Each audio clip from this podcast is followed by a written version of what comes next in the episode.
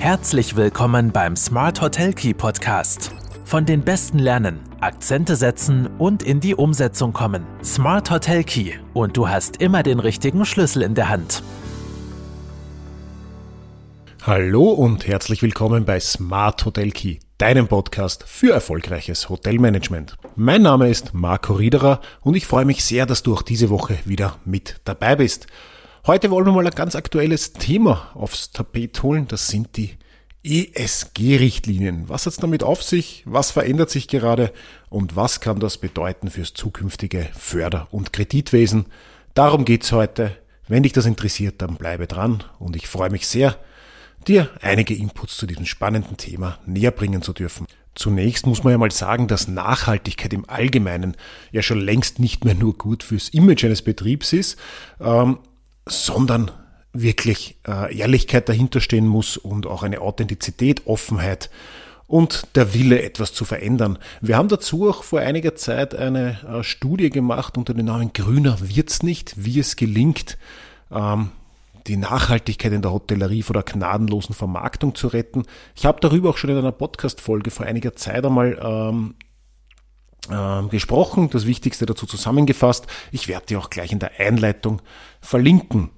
Ja, heute ist auch so, dass Banken immer häufiger ihre Kunden und mittlerweile auch ihre mittelständischen Kunden und somit auch die KMUs und Hotels fragen, wie nachhaltig sie sind.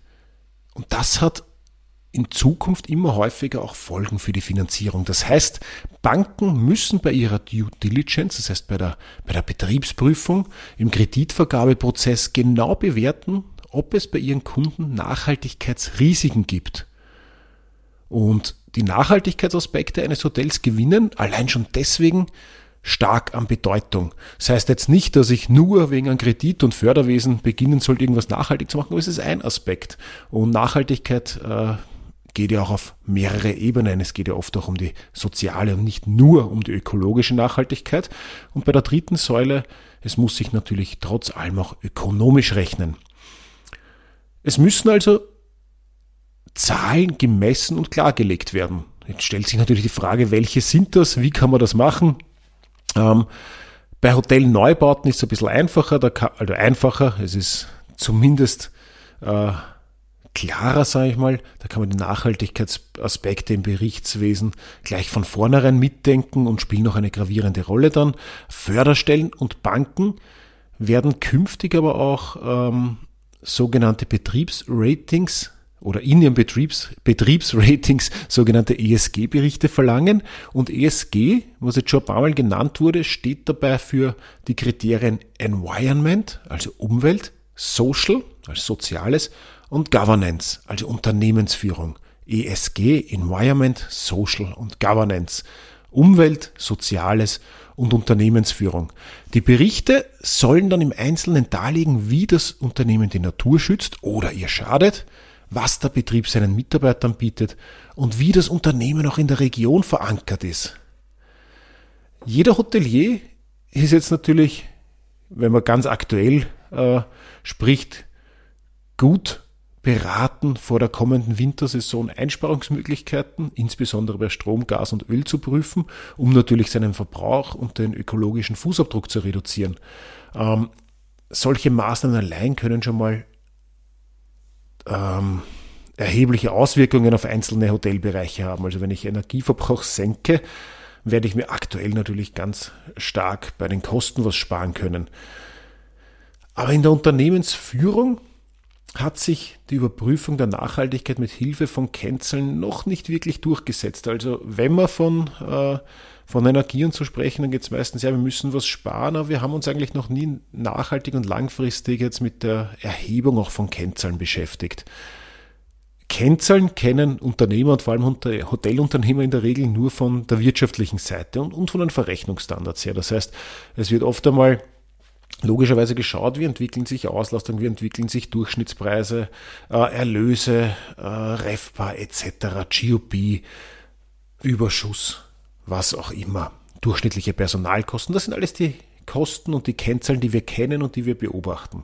Aber das, das wird sich in Zukunft ganz, ganz sicher ändern, da eben Daten zu Energieverbrauch, zu möglicherweise äh, Gender Pay Gaps oder äh, wie viel, wie viel Frauen, Männer arbeiten in den, in den Betrieben, ähm, wie viel Energie verbrauche ich pro Nächtigung etc. Solche Daten und Nachweise werden in Zukunft eingefordert werden. Und ESG-Performance-Daten, also diese, die Auswertung und die Entwicklung dieser Kennzahlen und Daten, diese dienen dann Banken, Anlegern und Förderinstituten, Institutionen zur Bewertung potenzieller Investitionen. Also mit ESG-Berichten und Messungen mittels Benchmarks muss dargelegt werden, wie nachhaltig der Betrieb agiert.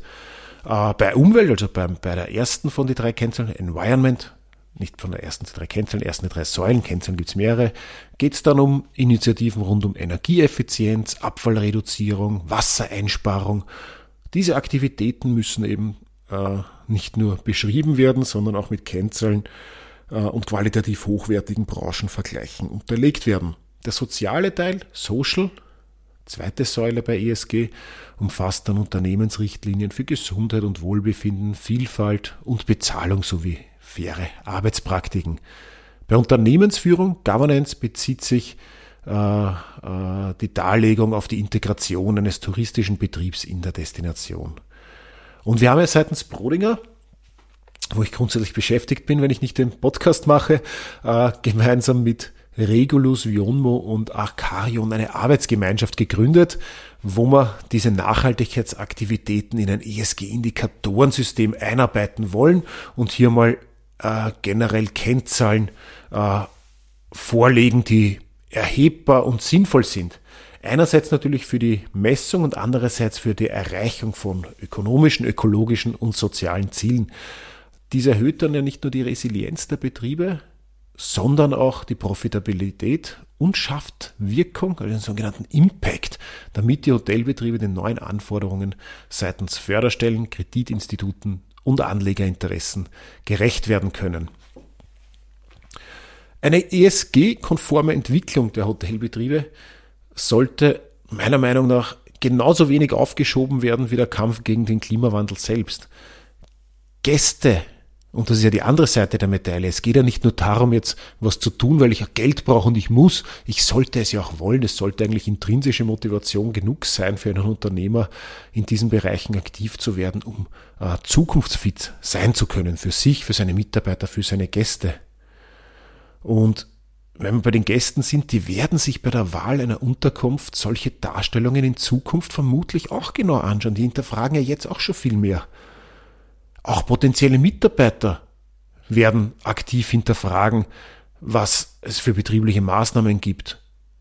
Was tut's hier für Mitarbeiter, was tut's hier für Umwelt? Wo will ich arbeiten? Gerade ganz aktuell sollten wir uns das ganz genau überlegen, weil es wird kurz- bis mittelfristig sicher nicht leichter am Arbeitsmarkt werden. Und ein Punkt noch zu den Gästen. Wir reden ja oft so von den Millennials, von der Generation der Jahrtausendwende. Das waren vielleicht das war vielleicht die erste Generation bewusster Verbraucher und Mitarbeiter, die sich umweltfreundliche Hotels und Initiativen gegen den Klimawandel gewünscht haben. Aber sie werden sicherlich nicht die letzte sein. Es ist also höchste Zeit, Erstellung und Implementierung von ESG-Konzepten anzugehen, sich einmal strategisch zu überlegen, was bedeutet das für mich. Ich möchte jetzt auch nicht schwarz malen, man kann nicht von heute auf morgen alles komplett umkrempeln, um das geht es auch überhaupt nicht. Man muss nur schauen, gerade bei jeder Neuinvestition, bei jeder Erweiterung gibt es Alternativen, kann ich an manchen Schrauben drehen, um hier nachhaltiger agieren zu können. Im Bereich der Ökologie. Bei den sozialen Aspekten sollte ich einmal auch meine kompletten, komplette Betriebsarbeitsstruktur äh, hinterfragen. Einige äh, Podcasts zu den, zum Thema HR habe ich auch schon äh, ähm, aufgenommen, ein paar spannende Interviews geführt. Da gibt es schon viele Ansätze, wie ich äh, Mitarbeiterführung, Mitarbeiterstrategie, Mitarbeiterkonzepte auch sehr gut und nachhaltig erfolgreich umsetzen kann. Das war's auch schon mit dem heutigen kurzen Input.